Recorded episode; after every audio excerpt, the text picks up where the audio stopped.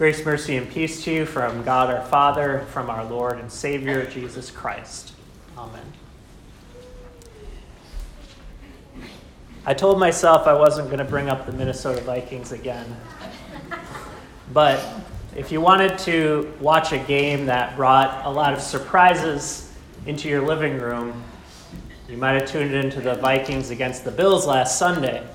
And no offense to Bills fans out there, but and by the end of the game, there had been so many twists and turns that both teams, I think, would say they, they lived through feelings of having lost the game maybe three times and having won the game maybe three times.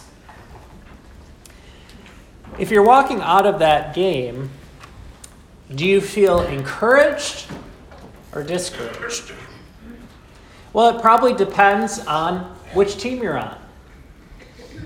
In your day to day life, what is it that at the end of the day can, can leave you going home and saying, My existence in this world brings something positive into the world around me?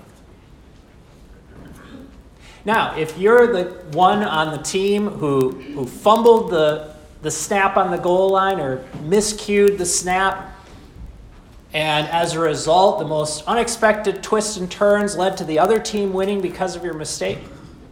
Would you go home feeling like your existence in this world does not have a real positive effect on the team?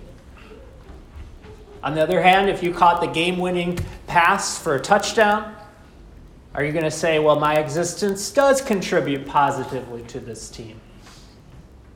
But we know we can't judge our contribution to the world based on momentary experiences that we go through every day. So when I ask you the question, what does your existence in this world mean? Does it contribute negatively or positively to this world? You have to pause. You have to pause and listen. Because depending on how you're feeling in that moment or what you've been through, you could end up telling yourself a lot of lies. Instead, Peter says to have a self controlled, sober mind for the sake of your prayers. He goes on to unpack this in the final verses of, of his letter to show you why your existence in this church and in this world is a necessary positive contribution to what God intends for everyone around you, even if you don't feel like it right now. He says this because the end of all things is at hand.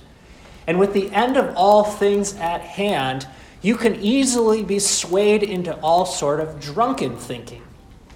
The opposite of being sober minded is to have an intoxicated way of thinking. Being intoxicated with revenge, being intoxicated with failure, being intoxicated with pride, being intoxicated by the circumstances that are pushing you this way because you, you got the touchdown and things are great, or pushing you that way because you fumbled and things are horrible. But Peter says, have a sober mind Meaning, clear yourself of all of that so you can listen to God's word. And as we go through this, we'll see that Peter is really leading us to this last part in our Peter series for having a strange hope. A hope that is strangely heartening for a world that is being devoured by the devil.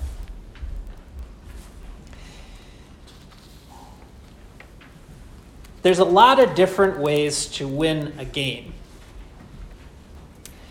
And ultimately, winning the game means it's not up to one individual.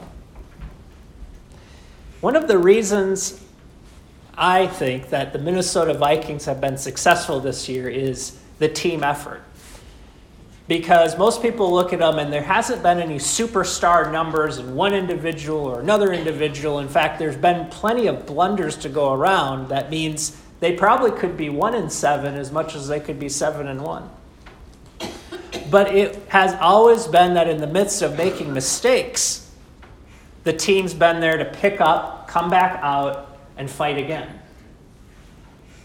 Now, all around us are people who we know are going to make mistakes. And they're not just around us, they're right there where you're sitting, in your spot and in your body, are going to be mistakes, fumbles.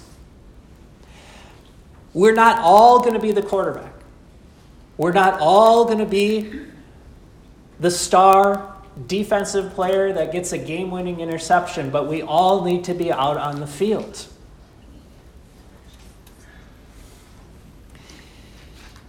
The Christian faith is a team game, which is why Peter says, above all, love one another because love covers a multitude of sins.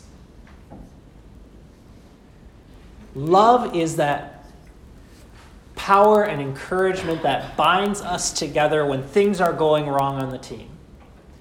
When somebody's dropping the ball, when a Christian is caught up in things they shouldn't be caught up in when somebody just can't seem to get over some kind of hurtful thing that somebody said to them.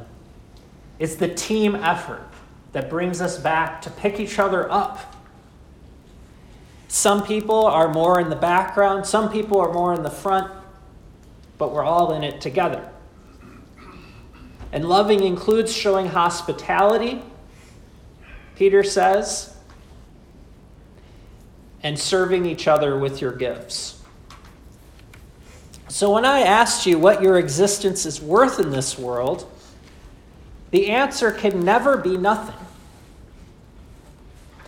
Peter says that the grace of God has been given to each of you. And grace in the Bible means a gift. The grace of God includes the great gift of Jesus Christ who has done what you could never do, beyond what you imagined or deserved or have achieved, God's grace has come to save you, to make you a part of his team and kingdom and purpose. If God saved you, would he save you for nothing?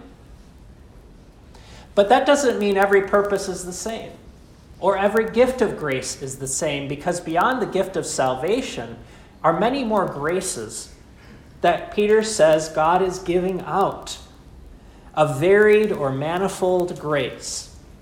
Some are able to speak, others are able to serve.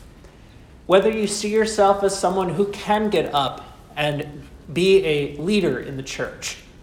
We have a voters meeting come up, up this afternoon to look for leaders, and I'll tell you that you can be as busy as you want and have as many reasons as you can to think you're not the person.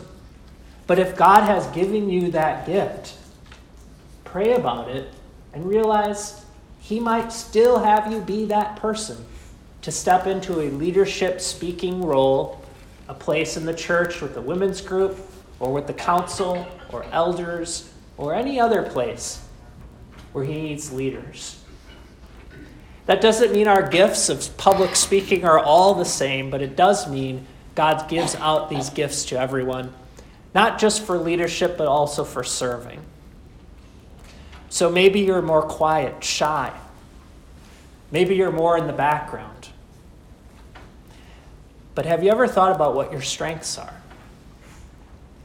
God is saying that we all have weaknesses, yes. In fact, we are ready to recognize those weaknesses probably more than we even should. Because those are the things that keep popping up and causing us to stumble, and we say, ah, I did it again. But now Peter says, no, you have strengths.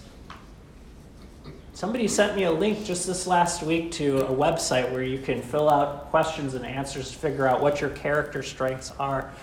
But before you even need to fill that form out, in your prayers, you can ask God, What's my strength?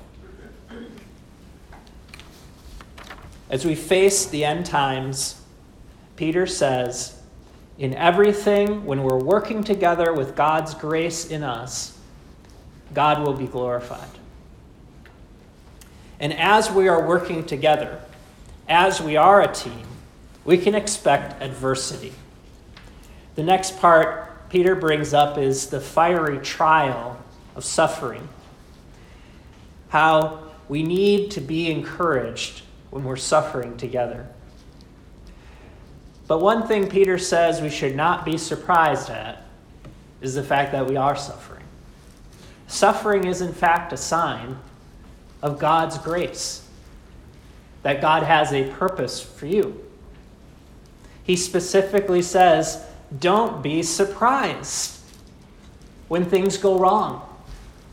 Don't be surprised when you are suffering for something someone else did or said.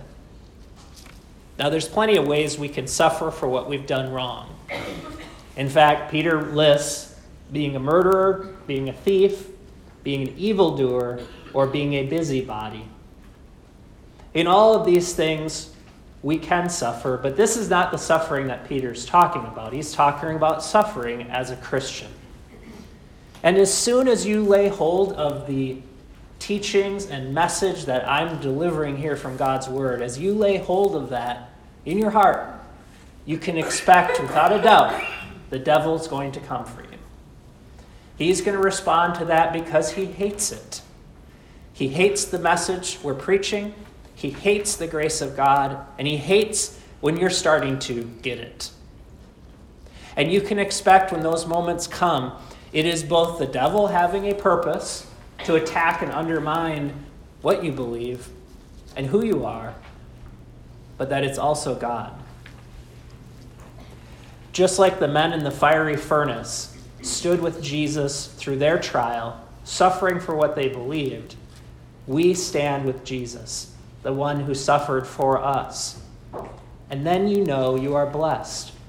And this is the strangest thing, not to us, but to the world, about Christian suffering, is when the world can see Christians suffering, and yet they're still happy. Not that they're bouncing off the wall, celebrating the fact that they have cancer, or celebrating the fact that they lost their job, or someone hates them but that they are living in a state of joy. An unchangeable joy that is in the Spirit, so that even if you are insulted for the name of Christ, you can rejoice because you know the very reason for that happening is that the Spirit is with you. The third point that Peter brings up about encouraging one another has to do with the leadership. The leadership in the church where Peter is addressing is called the eldership. He speaks to the elders, not only to those who are older, but elders is picturing in, in the New Testament those who are pastors and leaders who are together in the ministry of shepherding the flock. They're elders in the sense that they're more experienced. And the younger are younger in the sense that they're more new to the faith. So he addresses the elders and tells them to shepherd the flock of God that is among you. One of the differences I've seen in the Vikings between last year and this year, it doesn't have to do with the players. In fact, the Vikings have pretty much the exact same team they had last year. Pretty much everything is the same. And yet last year, consistently to the point they almost broke a record for losing the most close games of any team in history. And this year, they are breaking the same record, only they're winning the close games. Last year, they had uh, 14 games that were uh, decided by a score or less, and they won only six of those. This year, they've had eight games that are just that close, They've won every one of them. What's the difference? Well, the difference isn't in the players, but there is a difference. It's a new coach. Some of the players have talked about the coach they had previous to this team being just, by the end, the whole leadership had become toxic. Nobody was talking to each other. Uh, when you'd walk down the hallway, they just gave you the cold shoulder.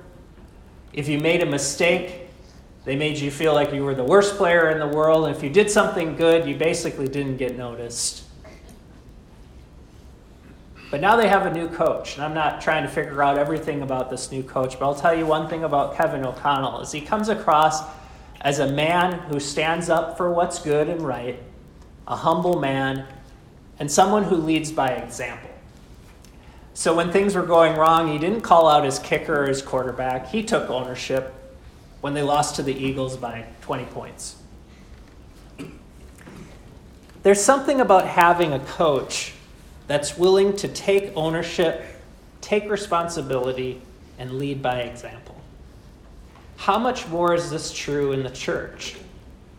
How much more true is it when our church is leading each other as fellow sheep in the midst of wolves? There's plenty of church leadership approaches, books, programs, consultants you can find in the world that are trying to teach people how to lead in the church. And yet, consistently, churches are attracting narcissistic, selfish, prideful, failed leaders. Why is this? It's so easy for leadership to attract people that are in it for a paycheck, or they're in it for personal interest, or they're in it to get recognition. And when the ministry attracts those men and they don't realize it, it's a recipe for disaster. It might be good for a while. A church might grow. It might be positive to have that influx of energy. But I'll tell you, as time goes on, if those are the priorities in a church, is, is growth and money and prestige and looks, it's eventually going to fade. Eventually, it will turn toxic which is why Peter says we need leaders who aren't in it for those reasons, but like Jesus, they're in it to suffer. They're in it not to domineer over those who are in their responsibility, but they lead simply by being examples. I told my elders not too long ago that the only real difference between their job and my job is that I get paid to do it because becoming an elder in the church is a volunteer position. To be on the council is a volunteer position. Showing up and serving at LWO is a volunteer effort. But it's not true that you don't get paid. In fact, Peter says that when the chief shepherds appear, you will receive the unfading crown of glory. This is the crown and the reward and the payment for service that you won't get in this world. It won't be seen by being on the cover of a book or magazine or writing a famous article where you get paid for it. Instead, it'll be given when Jesus appears. And there's plenty of you out there that have the gifts to step into different roles. And remember, the reward is well worth it. The final part that Peter addresses has to do with how we are going to stand together in the end. So, all the ways we serve together, the way we suffer together, the way we shepherd together, and now finally, how we stand together in the end. Humble yourselves, therefore, under the mighty hand of God, that he may exalt you at the right time casting all your anxieties on Him because He cares for you. Be sober minded, be watchful. Your adversary, the devil, prowls around like a roaring lion, seeking someone to devour. Resist him, firm in the faith, knowing that the same kinds of suffering are being experienced by your brotherhood throughout the world. In the days of Peter, he was experiencing that fiery trial, not only figuratively, but literally. Peter lived through the time of the reign of Nero, when Rome had expanded its power and was so successful at taking over the world, one leader would come, another leader would go. And it was during Peter's life that they experienced the reign of Nero. Now, Nero was famous for basically being crazy. He was famous for um, all of the trouble that he started for the Roman Empire to the point where he actually burned down parts of Rome in order to blame it on the Christians. He's burning down his own city in order to try to insult and give a bad reputation to the believers of Jesus Christ. That's how much of a threat the humble hope of Christians were to the world powers. Some Christians would end up being taken to Rome. And as they were taken to the Rome captive, they knew they were probably never going back home. Because when they get there, they had a place they put them called the Colosseum. And they would put Christians into the Colosseums with wild lions in order to teach them never to disobey or stand against the Roman Empire again. However, Peter's not concerned with the lions in the Colosseum. Instead, he mentions a lion that's prowling about in the world around the Colosseum, in the world out there in our lives, seeking to devour. In the story of Cain and Abel, you find this prowling power of sin that is trying to take over Cain and rule his life. It's described as something crouching at the door, waiting for that door to be opened, like a lion waiting for its prey. And the Lord warns him sin is crouching at the door, and its desire is to rule over you, but you should rule over it. Now, if we open that door, which we are eventually going to have to open that door, we can't hide in our rooms and closets forever. When we finally open that door, if our preparation is only filled with pride, with the thought that I can handle this on my own, that I can face this evil or trouble, that I can get through this because I'm tough, I've done it before, I'll do it again. I can tell you what the outcome will be. And Cain was overcome with jealousy, he was overcome with hatred, and he finally killed his brother. Peter says, Humble yourselves. The mighty hand of God is not a pleasant thing to have on you. Peter quotes Psalm 55 when he says, Cast all your cares on him because he cares for you. Psalm 55 is written by David. And David is picturing a time in his life when his enemies were conspiring against him. He describes how bitter they were, how they were holding grudges against him.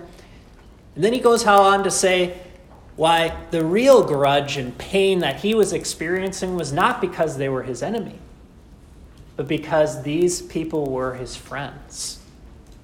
They were the ones that at one time in his life he sat down and talked with. He says, We took sweet counsel together within God's house. We went to church together, we walked together, but now they've all turned against him. He says that their words were smooth as butter, and yet war was in their heart. Now, if you want to experience a burden, it's to have someone you love turn against you to do something hurtful to you and yet have them not admit or own up to it. David says to cast your burden on the Lord because that's a burden that we can't carry. Whether it happened in your childhood or your teenage years or adulthood, those are the burdens that we can't carry. And when we try to carry those things on our own, the adversary uses them to his advantage, catching us off balance and off guard.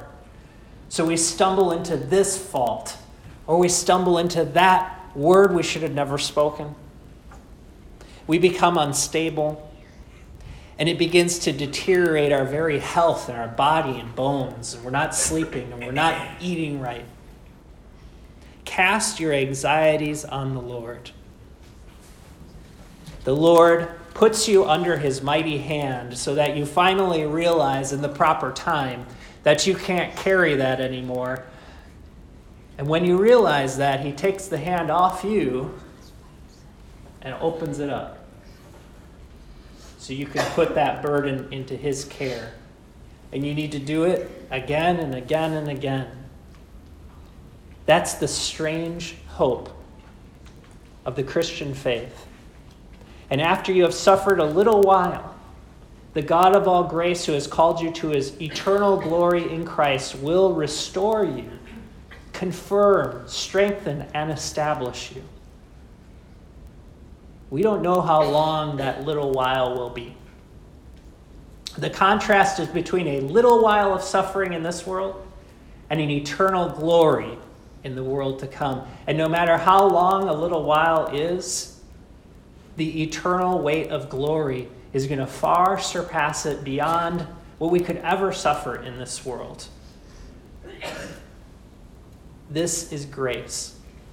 This is the God of all grace. This is the exhortation at the end that Peter says is the true grace of God. Stand firm in it with a humble heart, not alone, but always together. You see, Peter knows what it's like to fumble the football. Peter let Jesus down in a way that probably none of us could, could really experience.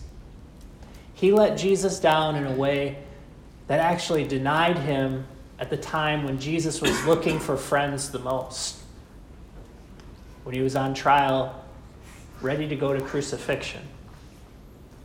And Peter had relied on his own pride for so long, thinking he would never deny Jesus, he would never let him down till he was all alone and the one who prowls about like a roaring lion found him.